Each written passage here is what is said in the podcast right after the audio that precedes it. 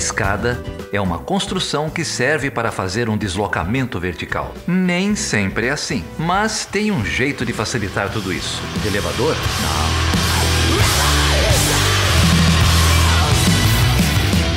Seja bem-vindo e seja bem-vinda a mais uma edição do podcast Chutando a Escada, um podcast que fala sobre política internacional e um pouquinho sobre o nada. Meu nome é Felipe Mendonça. E eu sou Geraldo Zaran. E no último episódio, Geraldo, nós tivemos aqui a presença de quatro importantes pesquisadoras que trataram do tema do feminismo. Você chegou a ouvir? Claro, ouvi com muita atenção. Isso é um tema importantíssimo. Quem não ouviu, entra lá no feed e ouve o episódio número 7. Agora que são elas, a Manuela, a Carol, a Débora, a Lara. É, quebraram tudo aí, né, Felipe? Acho que é um e manda um comentário aí pra gente se gostou, se quer mais programas assim. É, com certeza as mulheres vão participar bastante aí do, do Chutando a Escada. E lá na nossa página do Facebook tem uma postagem muito interessante com uma lista é, de autoras que tratam de temas clássicos das relações internacionais. Essa foi um, uma das críticas que foi feita no último episódio sobre a maneira como as mulheres são excluídas nas bibliografias das disciplinas de relações internacionais nos cursos Brasil afora. É, agora não tem mais desculpa para não usar a bibliografia produzida por, por mulheres, né? É, tem muita coisa aí, é só ir atrás. E o Chutando a Escada está com a iniciativa de fazer uma lista parecida especificamente para a política externa brasileira. Então, se você que nos ouve, se quiser mandar sua indicação, a gente recebe também. Qual e-mail, Geraldo? O e-mail é perguntas@chutandoaescada.com.br. Você pode entrar lá no site também, www.chutandoaescada.com.br. Se você não assina o feed, é é muito fácil receber os episódios novos no seu celular. É, na coluna direita do site tem lá as opções para você assinar ou no, no iOS ou no Android, vários outros agregadores de podcast. Toda vez que sair um episódio novo, você recebe direto no seu celular. Ô Geraldo, e você já ouviu um podcast chamado Petit Jornal? Petit Jornal, mandar um alô aqui pro Tanguy Bagdadi e pro Daniel Souza. Tanguy, grande amigo, falou que ouviu Chutando a Escada, que tá gostando gostando. E vocês também vão lá, ouçam o Petit Jornal, é, comentário quase que diário sobre relações internacionais, política internacional, economia, vale muito a pena. E Felipe, é, a gente vai falar sobre o que hoje aqui? Hoje nós vamos falar sobre rock and roll e política internacional. Muito bem, para isso a gente vai receber o professor Tomás Paulielo, da PUC São Paulo, e recebemos de volta o professor Leonardo Ramos, da PUC Minas. Direto de Cuba, ou recém-chegado de Cuba. Pensei que você ia mandar um direto do túnel do tempo. é.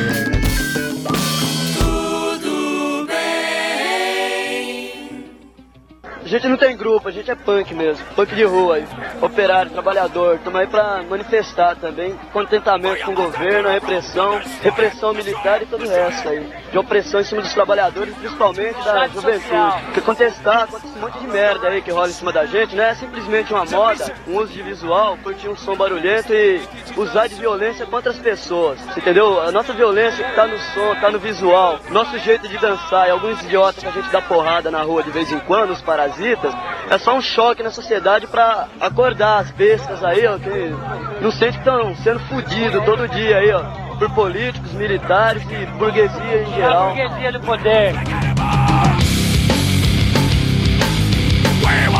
Então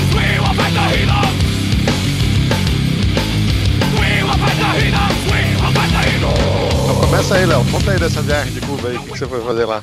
Fui pro encontro da ISA, né? Lá pro encontro da, do pessoal da ISA lá do Global South Kelcos foi, foi interessante. Assim, uma discussão interessante. Mas... Você já tinha ido a Cuba não? Não, não. Lá nunca tinha, nunca tinha aparecido, não mas um lugar bem, bem instigante nesse sentido, assim, dá você pensar algumas coisas interessantes. Né? Mas deu para fazer um pouco de, de, reconhecimento, vocês passearam e tal? Então, dei, eu dei uma volta lá, fiquei com as pernas até doces, de tanto que eu andei lá. em Havana, mas é, por conta disso, assim, você vai vendo, conversando com as pessoas, pegando fila de cubano, né? Mas já que a gente chamou vocês aí para falar de rock, uma, um dos podcasts mais impressionantes que eu ouvi, eu acho que foi um episódio do Radio Lab, que é um, um podcast americano bastante famoso, que é, eles descobriram a história de uns grupos de rock cubanos. Existia um movimento rock, não sei se punk, mas eh, acho que de rock mais rock and roll mesmo em, em Cuba, e esses caras não podiam tocar. Então, é, aonde o, a coisa se desenvolveu foi dentro de uns umas uns sanatórios, umas regiões que eram destinadas para gente com AIDS. Quando a AIDS vem à tona, no final dos anos 70, nos anos 80, o sistema médico cubano começa a isolar essas pessoas. E aí, dentro dessas comunidades isoladas, várias coisas aconteciam. Eu não vou lembrar da história inteira, mas você tem uma cena de rock cubano nessa enorme doideira, nessas Nossa. comunidades. Eu vou achar essa. Eu li, eu li um artigo sobre isso, exatamente. Era sobre o, é, era o último punk cubano, alguma coisa assim, sobre. Era um, um guitarrista, sei lá, que contraiu AIDS e era uma espécie de militância. Né? Tinha a ver com, a, com, essa, com uma posição meio nihilista, assim, que eles, que eles faziam isso. Talvez fosse, inclusive, para ter acesso a esses, a esses lugares aí que você. É, eu posso estar falando besteira, mas eu acho que tinha um pouco isso, as pessoas que se auto-infectavam para conseguir ir para esses para esses lugares. É, eu me lembro Não. disso, exatamente. Eu achei aqui um link do Radiolab. A banda parece que chama Los Freaks, é, exilados sem sair de casa, uma coisa assim. É, eu acho que é essa história, acho que é essa história mesmo. Mas é um negócio interessante porque quando você vai para ver a cena de, de rock em lugares meio heterodoxos, né? Ou não ocidentais no sentido, seja no sentido literal da coisa, seja no sentido mimético da coisa, né? Como é o nosso caso. Uhum. Você percebe umas tensões que talvez tenham sido parecidas, não parecidas, mas assim,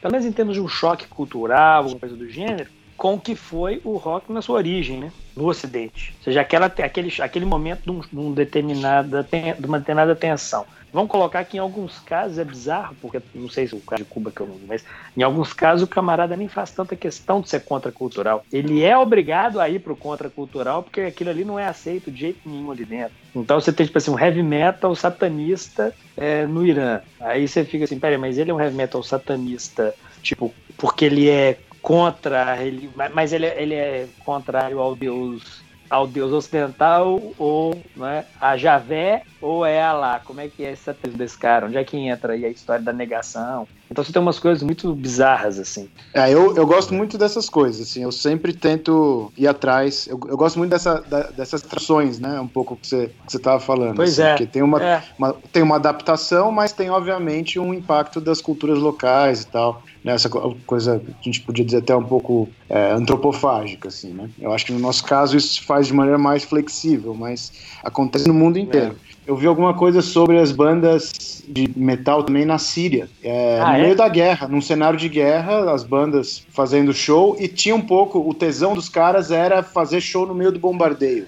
Tinha essa coisa exatamente da, da utilização. É, né, tem da, de tudo, né, velho? A sobastia né? do conflito ali como parte do show. Assim. Sério, cara? Tem um negócio que é impressionante. Você percebe assim, tem uma, um elemento aí de uma materialidade que é impressionante, né? Ou seja, assim, você tem um, um tipo de, de sonoridade, você tem um tipo de música, um tipo de som específico mas que ele vai ganhando, que, que tendo em vista determinada lógica concreta na qual aquele, aquele negócio vai se manifestando, que tem um sentido, uma carga de, de sentido para o sujeito ali naquele momento, para os sujeitos que estão envolvidos naquele processo, que é que é impressionante. Você pega o caso brasileiro, por exemplo, né? ou seja, como que quando o punk chega no Brasil, como é que você vai tendo cenas de, de punk que vão ser interessantes e umas cenas que vão ser muito curiosas, inclusive, né? Sim, não estou fazendo uma, um reducionismo, é, um reducionismo materialista vulgar do processo, não, mas é, chega um punk na periferia de São Paulo, você tem o que tem, né? Nós estamos falando de um lugar onde ainda tinha ali um certo desenvolvimento industrial e tudo, tem uma galera ali, ABC da vida e uma turma toda que vai ter um desdobramento com umas letras mais politicamente engajadas, né, por assim dizer. Uhum. Vai ser mais cru, vai ser um negócio mais, mais de revolta, né? Que banda você está se referindo? Nós estamos falando de Rato de Porão, né? Nós estamos falando de Cólera, estamos falando dessa cena do punk aí que que vai que vai ter esse negócio. Agora o negócio quando ele cai para uma classe quando quando cai uma sonoridade punk no colo de uma classe média, aí vira outra coisa, né? Aí nós temos em Brasília, né? Aí nós temos Legião Urbana, ou seja, uma sonoridade punk em termos de três acordes, quatro acordes, e no final das contas, mas com uma outra pegada, uma outra leitura. Depois você vai ter uma sofisticação musical em alguma medida, que é o caso que Legião Urbana vai caminhar, né? E, ou uma coisa lá, capital inicial também, tudo. Uma outra forma é. de pensar, né? A tradução ela vai ganhando significado definido. No Rio de Janeiro ela cai numa região ali de classe média baixa. E aí você tem uma cena punk interessante dos anos 80 no Meia. Né? Em Belo Horizonte cai na mão de uma classe média, mas vira uma banda de, de, de heavy metal, né? O caso de Sepultura, né? Então assim, não é também uma coisa mecânica, né? Cai, cai na classe média, vai ficar um negócio mais pop. Eu tava pensando que, que nesse sentido, por outro lado também, como é fazendo um vínculo com o que que a gente estuda, é, os fenômenos também se reproduzem. Eu acho que na, no nascimento do punk nos Estados Unidos ou na Inglaterra tem esse punk classe trabalhadora, claro, mas tem também esse punk escola de arte, né? Ali o, uhum. o Talkhead, Television. Então eu acho que é, também permite, tem essa flexibilidade no movimento que ele se adaptasse no Brasil exatamente. Eu, eu acho que a sua, a sua análise material faz sentido, assim, né? Quer dizer, o, o, dependendo de quem ouve, do contexto em que faz, né? O, o fato de ser ter os instrumentos melhores ou piores, de ter infraestrutura ou não ter, de ter os discos importados, que no, na, no período era esse, esse tipo de música era a maioria importado, né? Ou não ter, tudo isso fazia diferença, né? Eu acho, assim. E, e acaba se refletindo. E eu, eu não tenho tanto conhecimento do movimento punk em outros lugares do mundo, mas eu acredito que seja mais ou menos o mesmo fenômeno. Eu não sei, conheço pouco, mas o fato de você ter em Belo Horizonte a coisa acontecer do jeito que aconteceu, teve uma cena de heavy metal dos anos 80 em Belo Horizonte, que ela é extremamente significativa. Você tem bandas que foram importantes para a cena nacional. Eu me atrevo a dizer que, para mim, depois de Tom Jobim, o maior nome da música brasileira no exterior é o Sepultura. Que fica nessa, ah, o Clube da Esquina. Ninguém conhece o Clube da Esquina, não, gente. Para com essa palhaçada. Ninguém conhece esse trem, não. E se você parar para pensar que é uma figura que sai da periferia nos anos 80, e nós estamos aqui é uma figura que não está nem no centro da periferia. Então não está nem em São Paulo, nem no Rio. Sai de Belo Horizonte 80, 90 Aí vai para faz um sucesso no Brasil. Aí vai para São Paulo. Aí depois vai para fora e consegue fazer sucesso lá fora.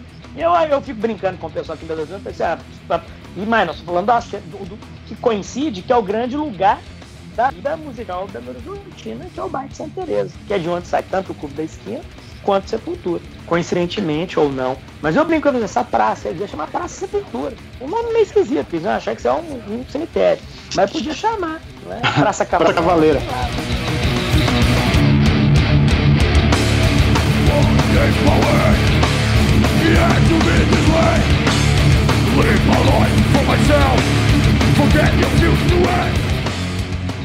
Eu lembro muito de uma passagem do, do Hobsbawm é, na, na, na, Era dos Extremos. Acho que é uma notinha de rodapé num dos primeiros capítulos que ele está falando um pouco uh, sobre como no século XX a relação entre países desenvolvidos e, os, e, o chamado terceiro mundo à época também começa a mudar, né? principalmente da década de, de 70 para frente. É, porque dos padrões de troca que a gente conhece e, estuda, né, de exportação de commodities, importação de é, de, de, manufaturados, etc., bens de capital, blá, blá, blá. É, você também tinha uma relação em que uh, o terceiro mundo consumia a cultura, o padrão cultural, né, o, o que era é, exportado em termos de cultura, de arte, de, de música é, também seguiu uma lógica norte-sul. Né? É, e aí o, o Hobsbawm faz um, um, um, comentário de passagem que isso começa a mudar uh, nos anos 70 e se eu não me engano a nota é uma coisa assim uh, ou você duvida que a bossa nova que era exportada do Brasil ou que o futebol da seleção de 70 é uma forma de arte. Né?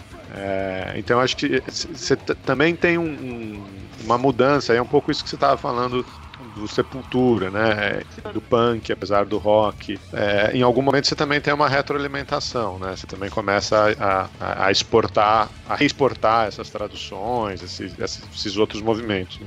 É, não, comentando um pouco de experiência própria, de, de tocar fora do Brasil e tal, eu acho que tem uma curiosidade muito grande nos Estados Unidos, acho que eu posso dizer melhor, de ouvir como essa música que foi produzida nos Estados Unidos bateu nos outros lugares do mundo e voltou, né? Então, é, eu sentia nos Estados Unidos uma cena é, enorme, por exemplo, de consumo de música brasileira, é, MPB, rock brasileiro e tal. É, tem uma cena gigante de música africana, né? De interesse em recuperar e tem várias coletâneas de, de, de é, afrobeat ou de ritmos, né? Então tem, eu acho que e talvez seja um pouco um pouco recente, mas com um impacto histórico, assim. Mas tem sempre esse interesse de ver esse tipo de música que é uma música de contato, né? Ou essa tradução. Lembrando, por exemplo, o Chico Science, como teve uma repercussão fora do Brasil quando surgiu, né? E algumas músicas desse tipo que exatamente revelam essa essa mistura, né? O Chico Science, para mim, é o Brasil fez melhor nos últimos 20 anos aí foi isso. Mas é isso mesmo, eu fico pensando nesse negócio que você está colocando e que o, o Felipe estava falando, né? Ou seja, como é que você tem essa, essa, esse processo de mistura mesmo?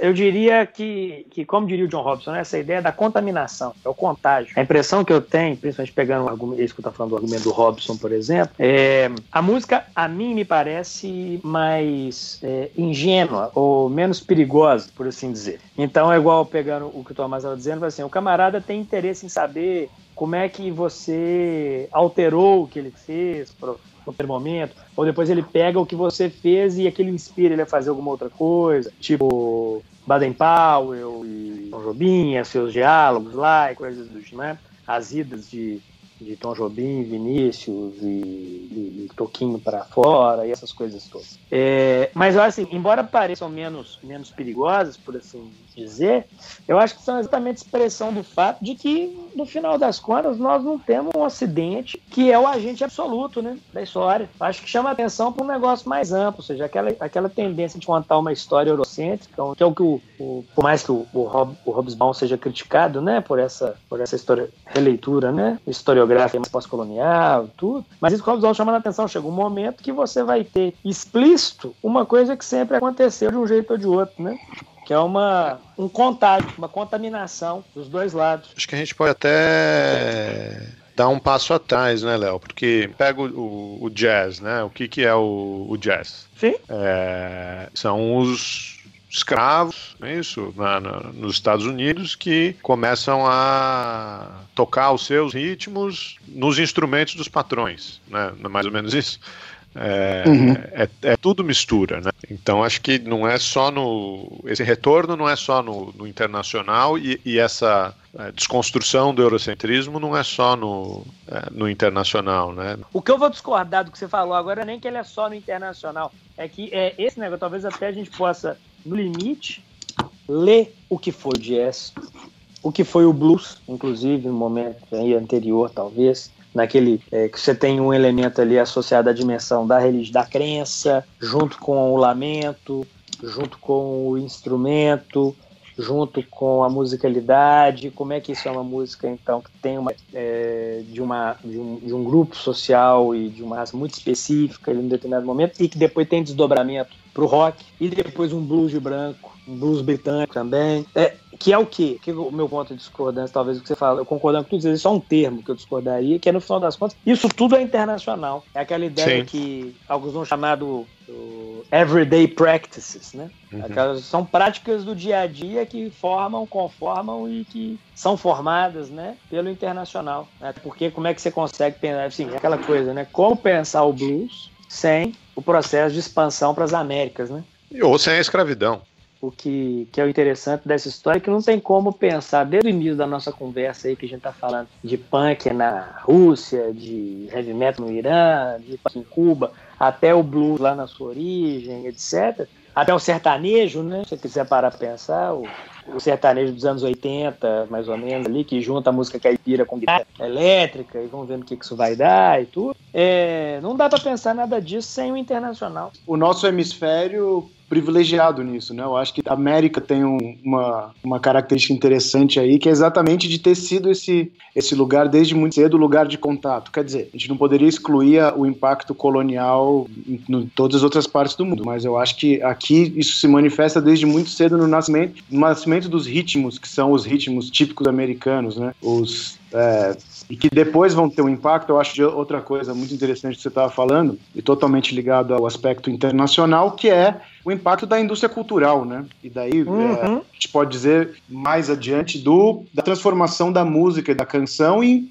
produto de consumo. É, e daí o, o, formato, esse formato canção radiofônica ou canção pop, que vai ter um impacto importantíssimo no mundo inteiro. E de novo vai ter uma tentativa de encaixar né, as experiências locais nessa canção de três minutos do rádio, que eu acho uma coisa bem norte-americana, mas que depois vai ter também, é, é, eu acho, um impacto de acesso. Né? É um pouco uh, uh, uh, no momento em que o mundo inteiro consegue começar a gravar e começar a fazer esse tipo de canção, ele se torna acessível para o mercado americano, mercado europeu, etc., que são os grandes mercados de consumo de música. Né? Então, é, é, outro dia eu estava vendo um documentário sobre a importância do, do estúdio Tuff Gong na, na Jamaica, né? que era, quer dizer, tinha uma florescência musical, mas eles eram impossibilitados de gravar e de colocar essa música em circulação. E a partir do momento que aquele estúdio, com a influência do Bob Marley e tal, abre aquela, aquele espaço para o mundo, pela via do mercado de consumo, aquela música vira, na verdade, um excelente produto também, né?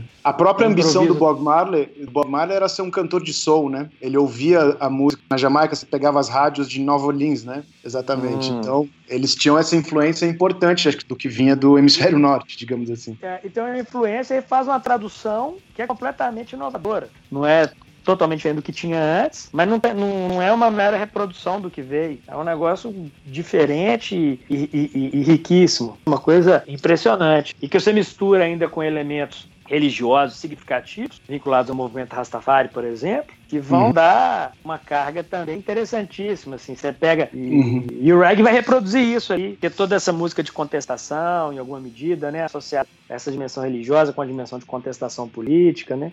Então, como que essas coisas vão adquirindo significado é impressionante. Quando se a gente falava no início da conversa, o negócio de Cuba, né? Aí eu estava lendo um livro, comprei lá, que dizia respeito à questão da identidade cubana, o que é o cubano e etc. E tem um capítulo lá que é exatamente sobre música ou a questão vinculada a isso. E como que você tem algumas figuras que vão ser importantes na, na questão do significado que, da identidade do cubano, etc mas tem exatamente a ver com esse com essa releitura de um ritmo que vem naquele momento ali que você tem toda uma presença estadunidense, né? É, e aí eu acho que tem essa outra coisa que é o, esse microsistema caribenho, né? E como a música, por exemplo, de New Orleans ou do sul do, dos Estados Unidos parece muito com a música com música cubana ou com a música porto-riquenha, quer dizer, tinha um circuito ali que não era propriamente o circuito Estados Unidos, Cuba, Jamaica, é, Porto Rico, mas era um é um sistema caribenho, né? E, e, com influências e que depois vem a gente, é, inclusive para o norte do, da América do Sul, para a Colômbia e tal. Quer dizer, tem uma, uma contaminação da circulação de outros fluxos ali, de outros tipos, que era também uma circulação de fluxo cultural e no caso específico de desenvolvimento de formas musicais, né? No final das contas, preto e branco só o Galão e o Santos do Geraldo que vai perder pro Galo amanhã, porque nesse nesse ponto o que você vai ter são piadas ruins à parte são infinitamente mais do que 50 tons de cinza.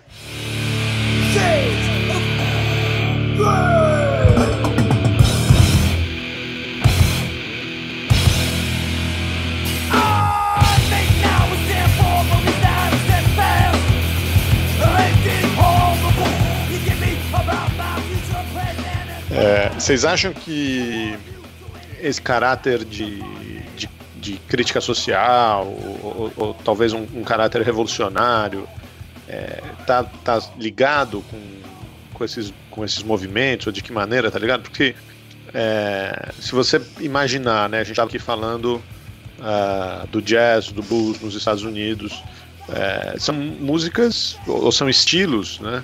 É, de negros, de, de, de, escravos, tem, tem as letras, principalmente no blues, carregam um, um, um, um ressentimento social muito forte. É, depois, quando isso se traduz é, pro, pro rock é, do, pro rock and roll dos anos 50 ou, ou branco, se você quiser, ele, ele também é revolucionário, né, desafiador de um certo é, estado de coisas é, na sociedade, né, num jeito de cantar, de um jeito de dançar, até você chegar a esses movimentos de meados dos anos 60, 70 de crítica social e até mais é, contemporâneo, né? Se você pensar em grupos como Rage Against the Machine, o, papel na, na, nas manifestações contra a globalização nos anos 90, isso tá, tá, esses movimentos estão imbuídos necessariamente de, de, uma crítica social, não é só a música pela, pela sonoridade. É, tem sim, eu acho que do nascido do rock, pelo menos, eu acho que né, pra gente falar de toda essa segunda metade do século XX até os, os dias atuais, tem o rock, ele tem um, uma postura de contestação. Não necessariamente com uma letra política ou politizada, né? Eu acho que a primeira onda de rock, ela tem, é, tem um, um aspecto importante de serem artistas negros, tocando para as para as crianças ou para os jovens brancos nos Estados Unidos. Então, mesmo que a letra não fosse política, eram letras, por exemplo, que falam de sexo de maneira um pouco mais explícita do que é usual. E tinha a questão da tensão racial colocada ali. Então, é uma questão política de nascimento, né, o, o rock. Eu estava pensando hoje, antes da gente, da gente começar a conversar, né, eu, eu sabia que a gente ia entrar nesse tema da politização e do rock político. O rock do movimento hippie dos anos 60 e de contracultura, é, em termos das letras, ele não necessariamente é muito político. As letras às vezes falam de experiência lisérgica, de viagens, né? É, tem letras políticas, evidentemente, mas isso também, obviamente, era no, naquele período é, importantíssimo e que impunha também uma, um, uma série de temas políticos sem necessariamente ter que fazer uma letra militante. Aí acho que a gente tem também o, o Bob Dylan no começo tal, tem artistas que eram mais é, é, é, explicitamente militantes, assim, né? Que, que, que entravam diretamente nos temas. Mas eu tenho a impressão que teve conectado, em geral, com,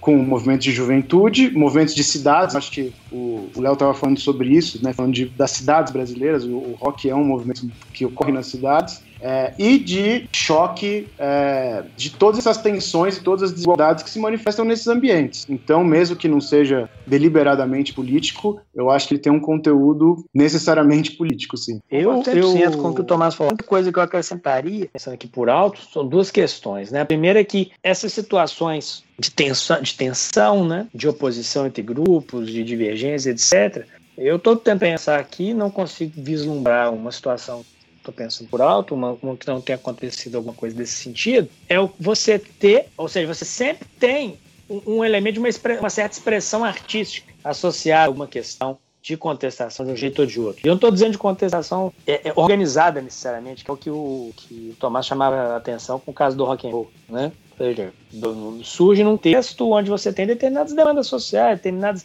mudanças, determinada geração que vai aparecendo ali e que tem determinados anseios, determinados interesses, ele falava questão da sexualidade e tal, e aí acaba se sentindo representado determinado discurso artístico, estético, né? É, se identificam mais com isso do que com o outro anterior, e isso acaba dando um impulso para o desenvolvimento disso. E eu acho que nesse sentido, se a gente parar a pensar esse recorte, o recorte espaço-temporal que, que Tomás fez, é, o rock é a expressão clara disso. É, e aí tem duas questões que eu queria, que eu queria falar disso. A primeira é pensar que isso não se restringe ao rock, porque você pega, por exemplo, o caso uhum. do samba no Brasil. É um caso que expressa isso também. Né? Você para pensar é o que eu, a gente falava sobre o, o, a música jamaicana, a gente falava a respeito do blues, para para pensar a respeito do que significa o samba, né? Como um, um também o, o, samba de raiz, né? Como é que você vai ter assim, cartola da vida e figuras que vão seguir um pouco nessa senda e que não vão se tornar tão, tão hegemônicas ou tão é, populares no sentido pop, né, do samba brasileiro, como é o caso de um Paulinho da Viola, por exemplo, e que cujas letras vão estar sempre reproduzindo uma dinâmica de uma situação que é como se fosse assim uma forma de uma, uma situação de, de, de, de, de caristia, mas que ao mesmo tempo tem uma forma de solução dessa caristia de alguma maneira, tem um jeito de você sobreviver nisso e, e ter alguma alegria nisso, etc. Então tem uma, um elemento aí de, de, de, expressão de uma situação que não é a que, a que se esperaria, né? A que você gostaria necessariamente. É, agora, voltando para o caso do, do, do rock, eu acho que expressão para mim disso, e acho que é isso que me fascina nesse, por isso que, que é a minha banda predileta, são os Beatles, né? Como que eles personificam toda essa trajetória em pouquíssimo tempo. E se você olhar dessa perspectiva, e aí é que, eu, que, eu, que, eu, que vai a minha ideia, é que se você olhar no, o, o, o, a, ideia, a trajetória dos Beatles como intenso, como um momento muito intenso desse processo, faz todo sentido você ter uma, uma frase no final de que o sonho acabou, que existiria, que, que você tem uma intensidade de todo um processo, de uma possibilidade de uma vida diferente, de, de pensar o que, que, era possível fazer dentro daquele contexto e que depois o sonho já foi. E o George uma frase do início da do início da dos, dali nos 60, quando na verdade quando, quando ele começa a usar drogas, eu falei assim, olha, nós estamos numa condição que as pessoas normais não se encontram. Tipo, eu posso usar drogas e contar para elas as experiências. Uhum. Porque o cara que trabalha o dia inteiro pode sair usando droga aí, porque ele tem que trabalhar depois. Eu posso experimentar um, posso experimentar outro, posso experimentar e posso colocar isso. E a música é a expressão depois do que significa isso. Dessa experiência com a droga e tal. A experiência com a religiosidade oriental depois, no caso dele, de todos, né? Que eles foram lá, depois o Jorge é que fica mais. Isso tudo foi antes dele gravar na Júlia, né, Léo? Você quer acabar com o cara, velho. Não, ele é. quer acabar com ele mesmo, né? Porque fala que encontrar. Ô, bicho, a história da Ana Júlia é muito bizarra, né? Nossa, essa é uma história. Eu já tentei entender, eu, eu desisti. Não, eu vi o cara que. O cara outro dia falando. Eu esqueci qual era o nome do amigo do George. Que tava no. É o Dave Mason. Passando, é, passando férias, né? Passando alguma coisa, não sei o que ele tá fazendo. Ele ouviu num quiosque no Rio de Janeiro, Ana Júlia tocando. Aí ele ouviu. Eu vi ele falando, não, porque eu ouvi aquilo e falei assim, cara, o que, que é isso que tá tocando? Aí falou uma coisa, que essa música com os slides do Jorge ia ficar ótimo. Aí eu liguei pro Jorge, falei, Jorge, vamos gravar essa música? Já vamos. Deve ter sido nessa época que o Jorge ficou deprimido depois, e pouco tempo depois ele perdeu a razão da vida e, e morreu. Mas agora eu acho que. É, essa, essa, teoria é boa. É, eu acho. Eu acho que o caso, por exemplo, se você parar para pensar, eu acho que tem uma correlação, por exemplo, o Bourdieu morre pouco tempo depois que o Paulo Coelho ganha um prêmio da Academia Francesa.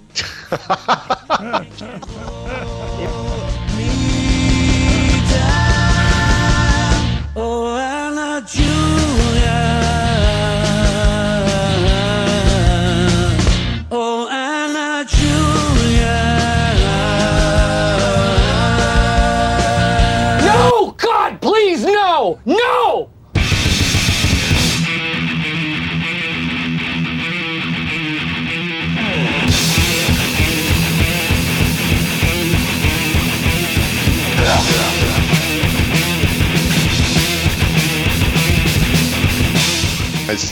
É, para voltar para nossa área um pouco mais, é, o que, que, vocês acham da, da, capacidade de usar a música, o rock em particular, mas qualquer uh, estilo, como uh, elemento político, né? É, ou como estratégia política? E, e aí na, enfim, na Guerra Fria isso é muito utilizado, né? a, a promoção do do rock na, na, nos Estados Unidos eh, tinham rádios que é, faziam, enfim, transmitiam música, transmitiam gravações digitais do território da, do bloco comunista, esse tipo de coisa. É, que, que vocês dá para mobilizar esse, esse tipo de recurso ou é algo é, difícil de ser controlado? Né?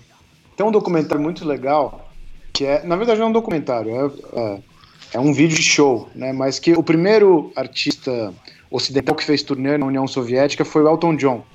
É, os artistas americanos não podiam fazer, mas é, liberaram para os artistas ingleses. O Elton John vai fazer uma turnê, ele é um percussionista por várias cidades na União Soviética. A primeira coisa que impressiona é que os, a, a, os jovens soviéticos conheciam todas as músicas.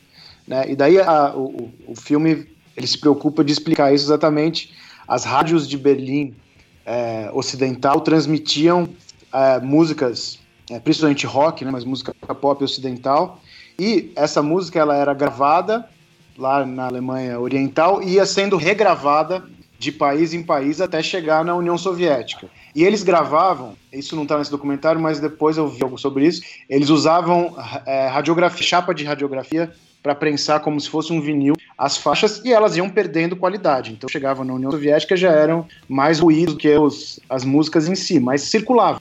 É, e eram sim utilizadas como propaganda. Tinha as rádios lá de Berlim é, Ocidental que ficavam fazendo isso, preocupadas com isso. Assim, né? e, e daí o documentário é bem interessante que mostra é, o Tom John começa a tocar, é isso, sem, sem cozinha, sem bateria, baixo, nada. As pessoas começam a dançar, né? Rola já uma uma desordem ali, um princípio de desordem, no show seguinte está o exército, para que ninguém levante dos seus lugares e fique escutando a música de maneira ordeira, né?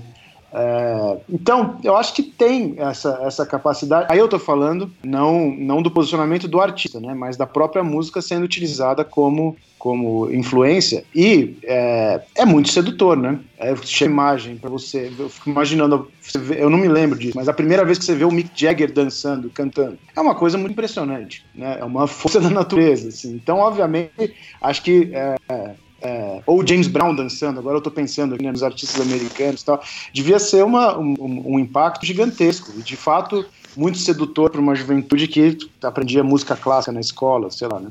É, mas depois eu acho que próprios artistas que começam a, quer dizer, em vez de serem utilizados, os próprios artistas se posicionar politicamente, né? E daí é, eu acho que tem essa, essa faceta aí importante também da, das, dos pop stars, né, digamos assim, que são mais ou menos politizados e usam o seu, a sua fama e a sua influência para fazer campanha política. É, eu acho normal, assim, eu acho que, que faz parte do jogo, né? São, são também comentaristas políticos. Então eu acho que, que é, a gente já até se acostumou com esse tipo de figura, assim. Eu, eu... eu acho o seguinte, e, e, e dando sequência aí, usando a, a, própria divisão aí que o, que o Tomás trabalhou, né? primeiro eu responderia o, o, o seguintes termos. É, sim e sim. Você pergunta, dá para usar isso? ou isso é difícil de fazer, de levar tanto em consideração, etc. Sim, sim. Existe, como o próprio Tomás colocou, mas também é complicado. Não faz sentido pensar uma coisa como foi o rock surgir num outro lugar sem ser aonde ele surgiu e como ele surgiu. Você precisa de, uma, de, de condições de possibilidade culturais mínimas para que surgir daquele jeito, naquele lugar e de uma, uma herança cultural, musical, artística, etc., que dê base para isso. Então, assim, passar um negócio desse para um lugar onde isso não é daquele jeito, é, e se tem esse negócio que o Tomás falou, colocou, quando você vê um, um James Brown, quando você vê um. O Mick Jagger, Jagger que é, é, o Mick Jagger e o, o James Brown, o negócio é, é, tem uma, uma susto, porque igual falou assim, aparece uma força da natureza, isso me parece uma religião pagã, né? O Mick Jagger de fato aprendeu a fazer as danças das bruxas é, e danças pagãs europeias, quando ele canta Sympathy for the Devil, ela dança que ele põe a mão uhum. nas costas, é, é, é, de fato é estudo dele de, de religiões pagãs. Né? É, pois é, cara. Então, assim, tem um negócio aí que é esse contato com que é o, o que é,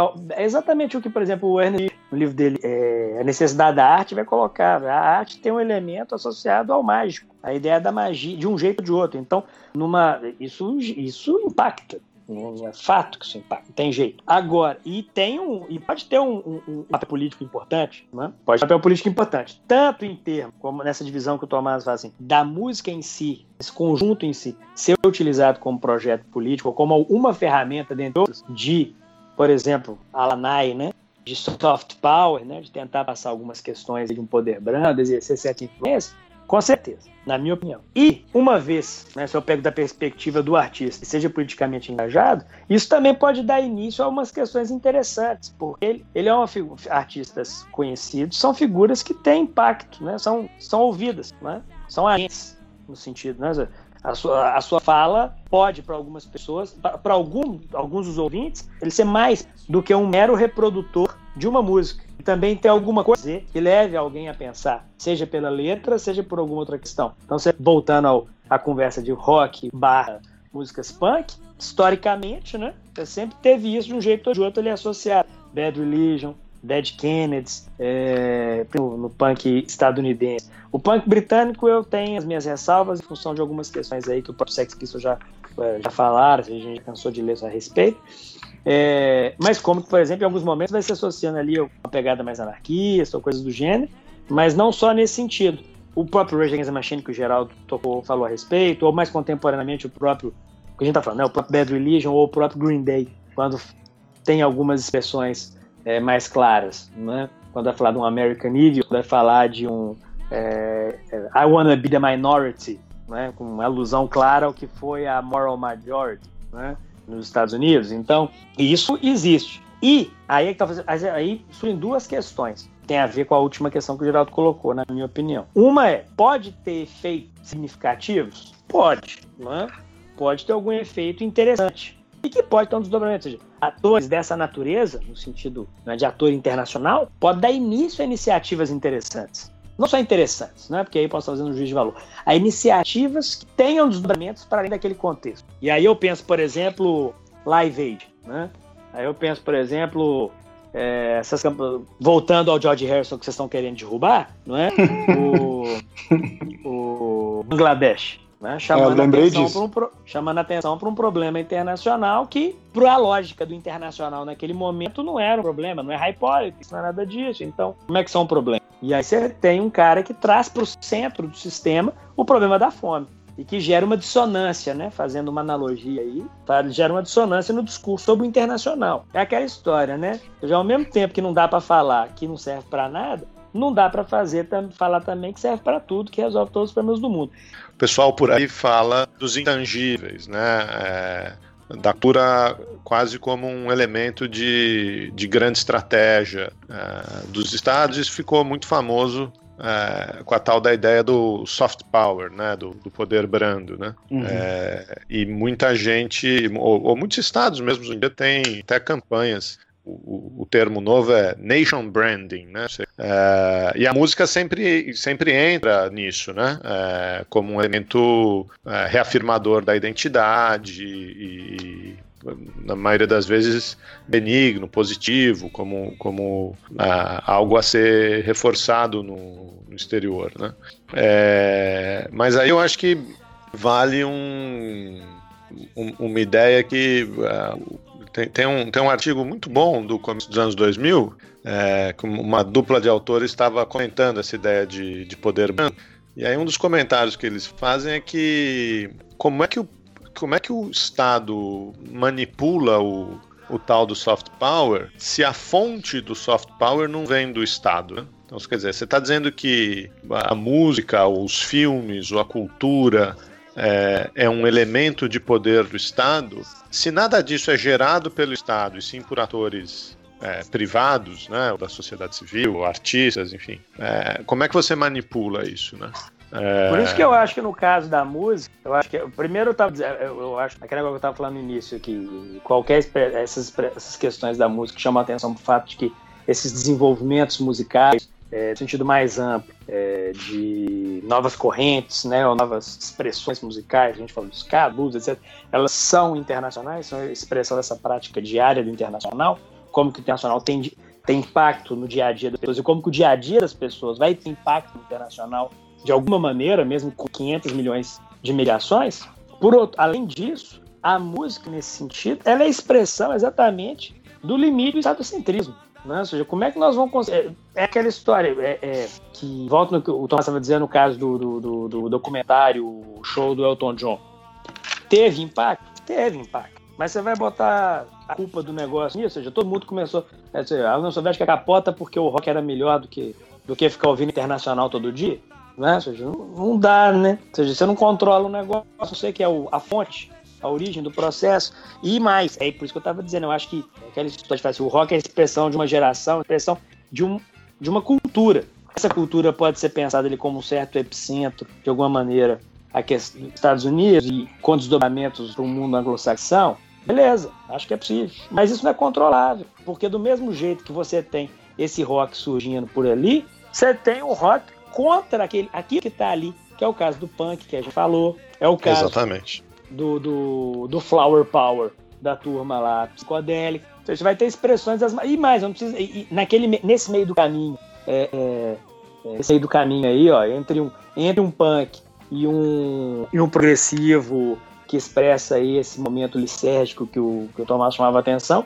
Eu tenho um moleque de 21 anos de idade escrevendo Sound of Silence então, acho assim, é uma expressão importante da dimensão da cultura que exatamente os limites é pensar isso, a capacidade, isso que está dizendo, a capacidade do Estado de controlar isso. Pensando aqui um pouco nisso, eu acho que o, o, o Estado, digamos assim, pode, ele tem meios para patrocinar, né? Eu acho que evidentemente que Hollywood acabou se tornando um pouco símbolo disso, quer dizer, tinha um investimento, no caso dos Estados Unidos, né? Investimento direto. É, e depois eu estava lembrando aqui muito não sei se o Geraldo também se lembra dessas aulas do, do Tota, nosso professor de história na PUC São Paulo, que tem um trabalho importantíssimo sobre essa dimensão é, é, cultural né, e da exportação e da utilização das manifestações artísticas americanas no de de Guerra Fria, é, eu estava lembrando de um, de um texto que ele, que ele passava para a gente, chama Ike Gets Dizzy, é, que é do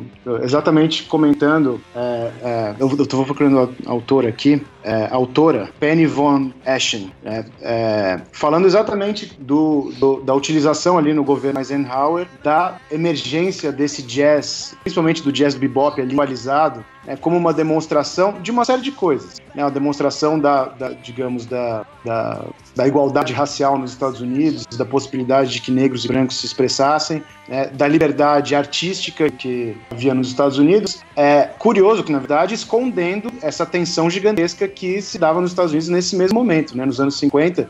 É um momento de explosão da tensão racial e do, dos movimentos civis. E, enquanto isso acontecia dentro, para fora, era exportada essa ideia de que, olha só, o jazz é o, os Estados Unidos melting pot, né? essa, essa fusão cultural tal. É, então eu acho que pode, pode aparecer essa, essa, dupla essa dupla personalidade aí do que a gente está falando. Mesmo o punk, ele pode ter sido vendido internacionalmente como símbolo dessa liberdade nos Estados Unidos ou na Inglaterra. Eles podem falar do que eles quiserem, pode colocar a caixinha na cara da rainha, falando no caso do Sex Pistols, né? É, pode desacralizar todos esses símbolos, ser totalmente iconoclasta, quando, na verdade, a realidade interna era de repressão a série desses movimentos. Era como se eles fossem totalmente livres e pudessem falar, né, pensando nos Estados Unidos de novo, os movimentos de contracultura nas universidades foram massacrados nos anos 60. Eu acho que o caso Little Richard talvez seja um, um caso bem significativo, né?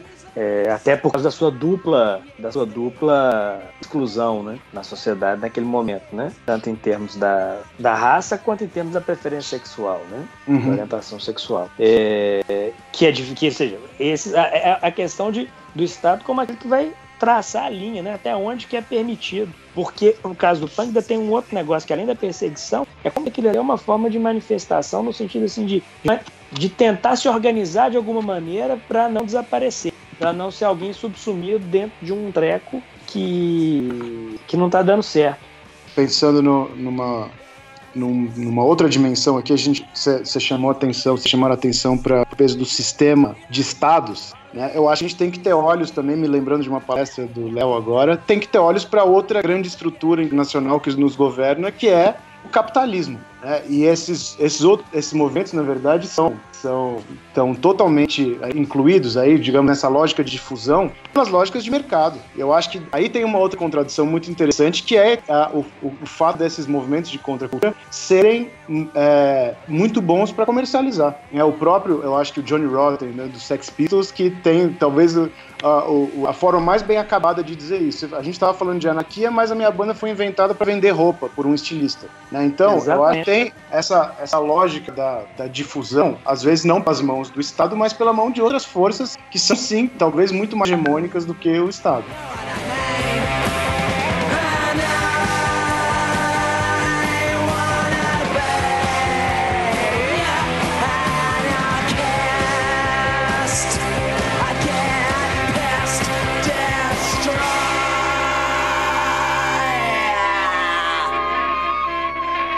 É, eu queria fazer uma provocação pro, pro Léo e pro Tomás. Aliás, a gente tem aqui dois músicos de altíssimo gabarito, né? Não, o Tomás eu nunca vi tocando, então vai ver, ele deve ser bom. É. Vamos ver, né? Mas o, o. Enfim, eu vi muita coisa aqui. A música como um processo político, a maneira como os estilos é, musicais respondem, né? Quase como um produto do internacional, por meio da apropriação, contra-hegemonia, adaptação. Agora a relação da música com o Estado, é, com uma música como algo não controlável. E agora o Tomás traz o, a dimensão do, do, da apropriação que o capitalismo faz de algumas músicas que de resistência, né? Enfim, tudo isso muito interessante. Mas eu queria trazer todo esse, esse essa discussão que vocês trouxeram para a cena atual. A gente falou muito da década de 60, 70, 80 é, até 90, né? Mas na, na, conjuntura atual, a gente vive também uma crise importante do, do capitalismo, né? Com uma guinada conservadora no mundo todo, é, que acaba impactando tudo isso que vocês falaram, né? Os processos políticos, os próprios fluxos transacionais e a própria relação de mercado que deve ter um impacto na própria indústria musical. E aí, tentando transformar isso numa pergunta, é, como que vocês enxergam a cena é, é, musical, principalmente do rock, na conjuntura atual? Vocês destacam alguma banda, algum, algum movimento, alguma coisa nesse sentido? Ó, eu, voltando àquela início que a gente estava citando lá, aquele movimento de que teve algum elemento ali de um, de um punk no momento, né? No caso na Rússia, acho que foi muito significativo. Né? Aquele Pussy Riot lá, Riot Pussy, não me lembro a ordem certa. Eu acho que foi muito, ele é muito interessante nesse sentido, chamar atenção para algumas coisas. Uhum. Né? E foi chocante nesse sentido, inclusive com suas repercussões políticas, né? De prisão e etc. É, e eu acho que, já que você está falando essa questão, é, nesse caso, o, a, o, interessante é perceber, talvez assim, eu, que tem a ver com esse negócio que o Tomás falou algum tempo, você fala, tocou na questão agora de novo, na questão do poder do capital, e você retomou, é como que também ah, o rock foi, né, há muito tempo, e o punk também, é, entrou nessa lógica, né, é, desde o início, né, não dá para falar que a coisa não foi mesmo, né? É, não estava nessa lógica do, do, capital. Mas é como que mesmo nessa lógica você tem bandas que, que são que têm um impacto musical razoável, tem uma certa audiência já consolidada e tem tido um, um, posicionamento explícito com relação a algumas questões que são um posicionamento interessante nesse sentido de que era o que eu estava dizendo antes, seja, o, a, como que ele vai trazer, você tem determinados grupos que vão trazer exatamente o dissonante para a história. Vão trazer, a, a, vão expressar em determinados momentos esse conformismo, vão expressar em determinados momentos essa, essa, vão trazer a pulga para a sociedade. Eu penso, por exemplo, você assiste determinados, é óbvio que mais da metade das pessoas, metade até bondade minha, muito mais do que a metade das pessoas que estão lá não estão prestando atenção, mas esses shows de é, mega shows, né? Lula Palusa e Reading, esses grandes festivais, né? É, Sempre tem uma banda ou outra que, em algum momento, entre uma música ou outra, vai fazer uma menção a essas questões. Então, você tem é, o próprio caso do Green Day, que fazem algumas questões. Ou o caso agora no Brasil, quando teve o show do Prophets of Rage, né, que é o, a turma do Rage Against the Machine com os caras do. do é o Cypress Hill que tá com ele? E o é. é o Cypress Hills, não é? É isso. Uhum. É, quando o Tom Morello levanta a guitarra com o Fora Temer, né? É, isso. Então você tem uma, uma um engajamento ainda político que, que respira nessa, nessa turma, né? É, mas isso é um ponto. Agora, o outro ponto é que realmente, assim, eu não consigo deslumbrar. Aí o Tomás me corrige, já que ele teve mais tempo para pensar que eu. É, é isso, eu, deu, eu ganho uma vantagem. É, ele ganhou uma vantagem aí. Mas eu não consigo pensar uma coisa como foram em outros. Não consigo deslumbrar hoje. Alguma coisa que ocorreu em outros momentos né, na história. Quando eu pensei, eu falei assim: ah, o capital está em crise, etc, etc. Beleza, na década de 70 também tá. Uhum. Né?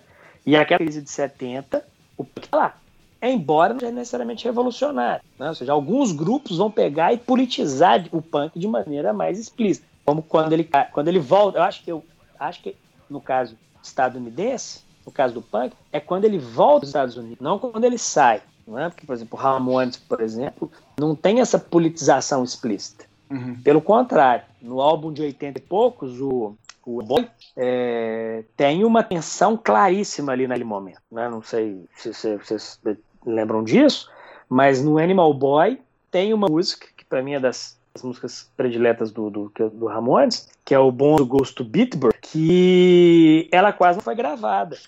Né? Quase não foi gravada porque ela faz menção exatamente a uma culpa do G7 que teve ali em determinado naquele é, que teve, salvo engano, na Alemanha naquele momento. E, e o Reagan foi ao e o Reagan foi ao, ao cemitério de cemitério, um monumento, uma homenagem qualquer à questão dos, dos, dos heróis da Segunda Guerra.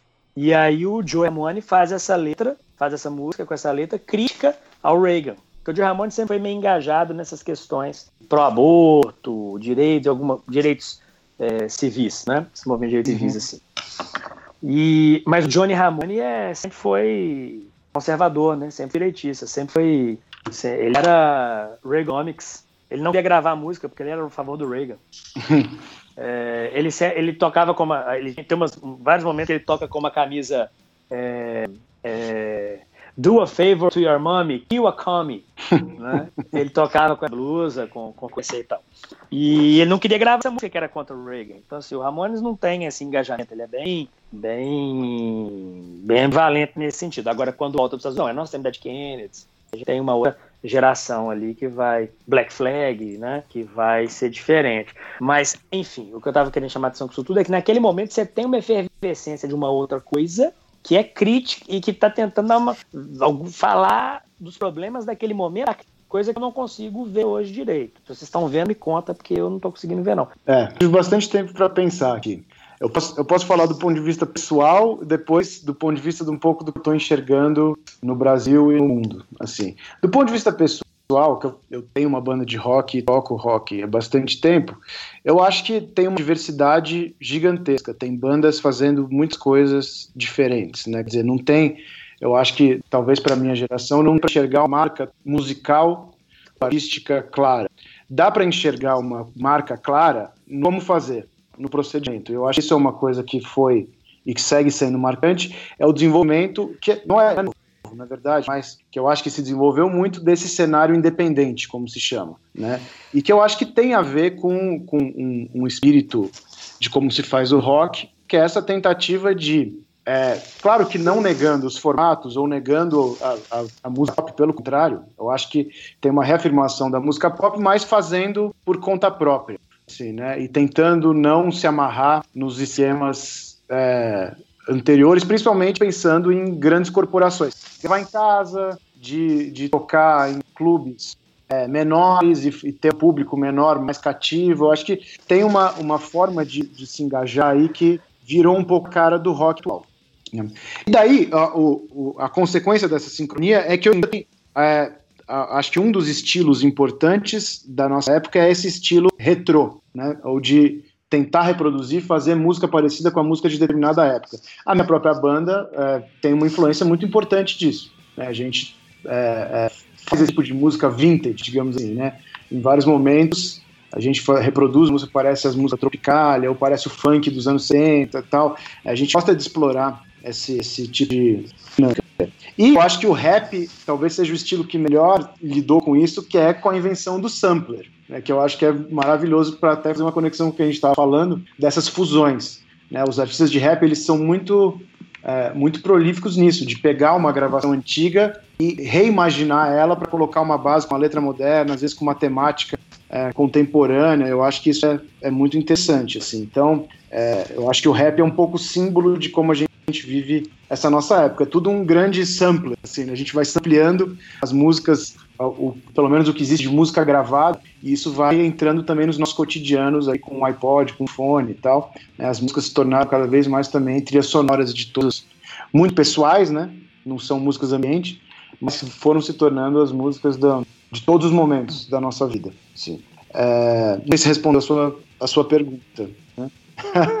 E sobre, os, sobre a cena atual, né, que, eu, que eu tinha começado, é, eu acho que tem é, um, um, ecossistema, eu diria que o rock, é, nesse sentido, menos a, a, cena de rock na, da, na qual eu vivo, né, eu acho que outras cenas que são mais fechadas e tal, mas ele, ele convive com outros musicais. Então eu estava falando do rap, é muito normal a gente tocar num palco e a banda seguinte, ou o artista seguinte, ser um artista de rap, artista de MPB, né, é, de música eletrônica. É, eu acho que os palcos são muito, muito abertos hoje em dia nesse sentido.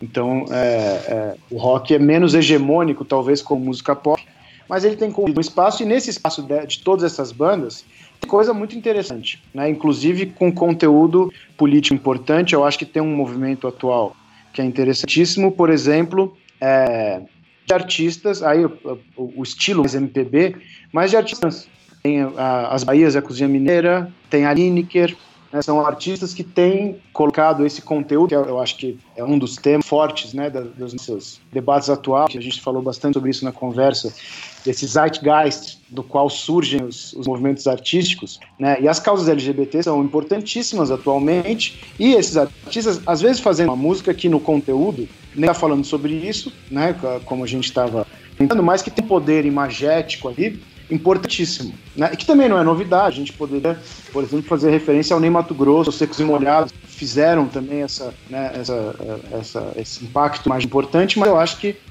o fato de serem trans e, e explorarem essa, essa, traz uma, uma questão viva. pelo sistema!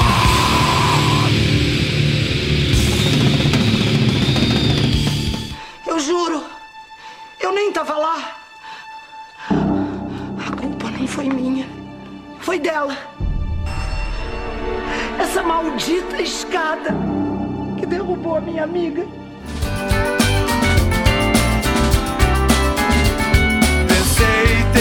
Visto você usando uma coroa,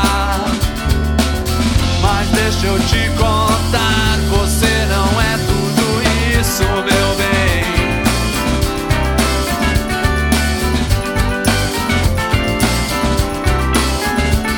Pensei ter te reconhecido.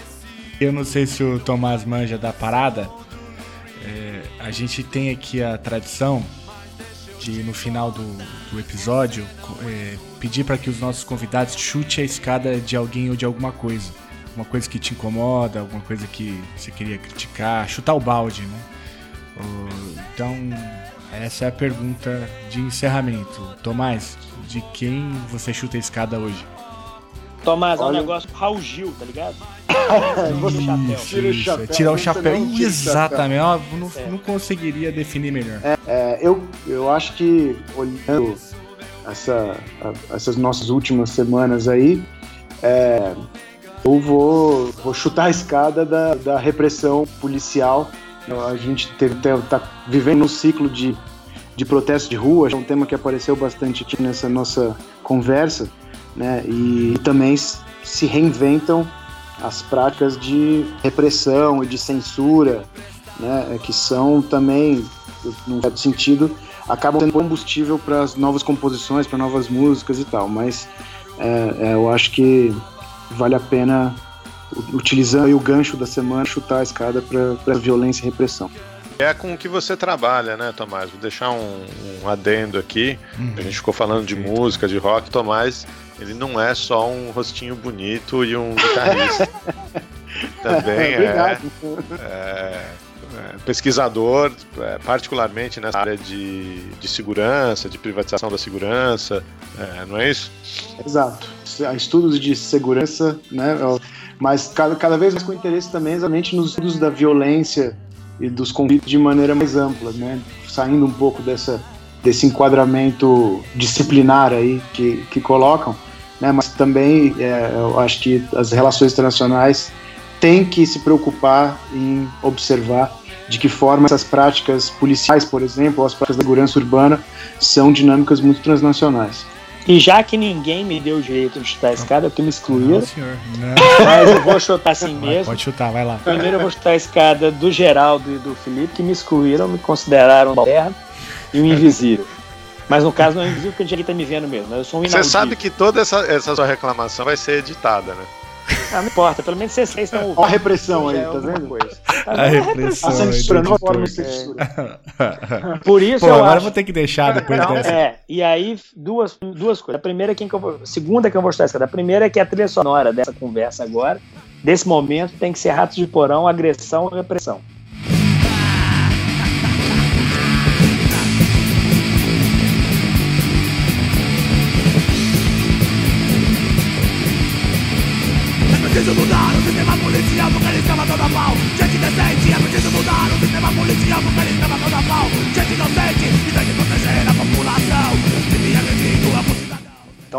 Colocar agressão, repressão do rato nesse momento.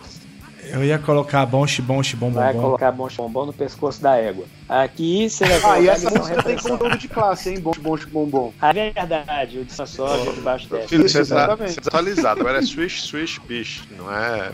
Não é eu também tô atualizado, porque eu não sei conhece essa não. Essa eu vou ter que procurar depois. Que que é isso aí, Geraldo? Calma aí. Que que é isso aí? Para tudo. Que que é isso aí, Geraldo? Para tudo. Que, você não sabe o que que é Swish, Swish, Bish? Eu não. Eu também não sei Ô, não. Tomás, me ajuda Eu aí, Tomás. Você sabe, Também não Tomás. sei, Geraldo, não sei. Não sai, vocês estão, vocês estão de sacanagem.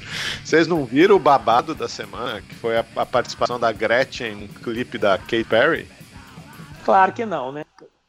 Eu descobri Não, que a calma aí, Kate é. Harry faz nem dois meses. Ah, e, e a música é. e a música é. Como que é? Swish, swish. Eu, eu, eu, eu acho que é um, é um movimento de um tap. Eu acho que é uma onomatopeia qualquer. Um- não fui pesquisar a respeito, mas o. Não, eu, eu, eu vi a repercussão, sabendo, mas eu não assisti. Mas agora eu vou ter que assistir. Vai ter que O Repetição. tomate assistir. tá igual, o tomate tá igual o. É. Eu não vi. Minha esposa viu e disse que é muito bom. É isso, exatamente. Tá Ouvi dizer por aí que é legal. É. Agora, outra coisa que eu ia chutar esse cara, que eu chutei esse cara, é. Entendi, cara. Eu vou na mesma linha do, do Tomás. Inclusive, que aí é um, um ponto de conexão de interesses de pesquisa, então, nesse caso. Né? Que é a repressão na reunião do G20. Né? Toda, exatamente isso. Já, nesse momento de crise mais significativo, já vem de um tempo, mas agora com essa ascensão de governos tanto quanto complicados, você tem uma retomada e uma, uma organização, uma mobilização é, de demandas e tudo, e você tem repressão a lá Bush Jr., né, a esses movimentos. Então, aí é um negócio complicado também, e eu faço, faço coro a- ao chute que o, que o Tomás deu essa questão também. Um chute de coturo. Ah, exatamente. Coturno, calça rasgada, tá na moda. Agora eu que usar calça de outro jeito. Bermuda florida e coturno.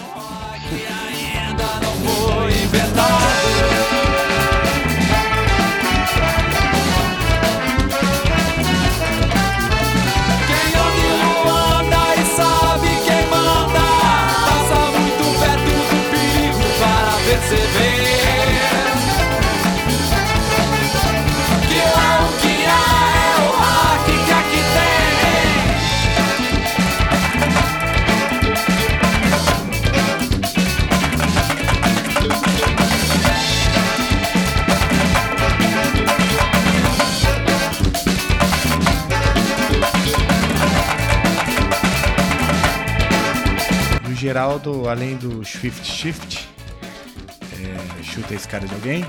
Swish, swish, cara. Você tem swish, É, swish. sushi, eu só conheço sushi. Sem falar Del, shift. É. Não, os programas já, os programas já tá longo demais. Geraldo, pra quem foi show do BB King, conhecer Swift, Swift, Swift. Rapaz. Swift pra mim era aquela carne enlatada, salsicha tipo Viena, que era a única que tinha nos anos 80, né? Swift. É Friboi. É a É, JBS. boa, era? É JBS. Tamo nessa Ah, então agora. é salsicha, salsicha tipo Viena com papelão. É Joelly.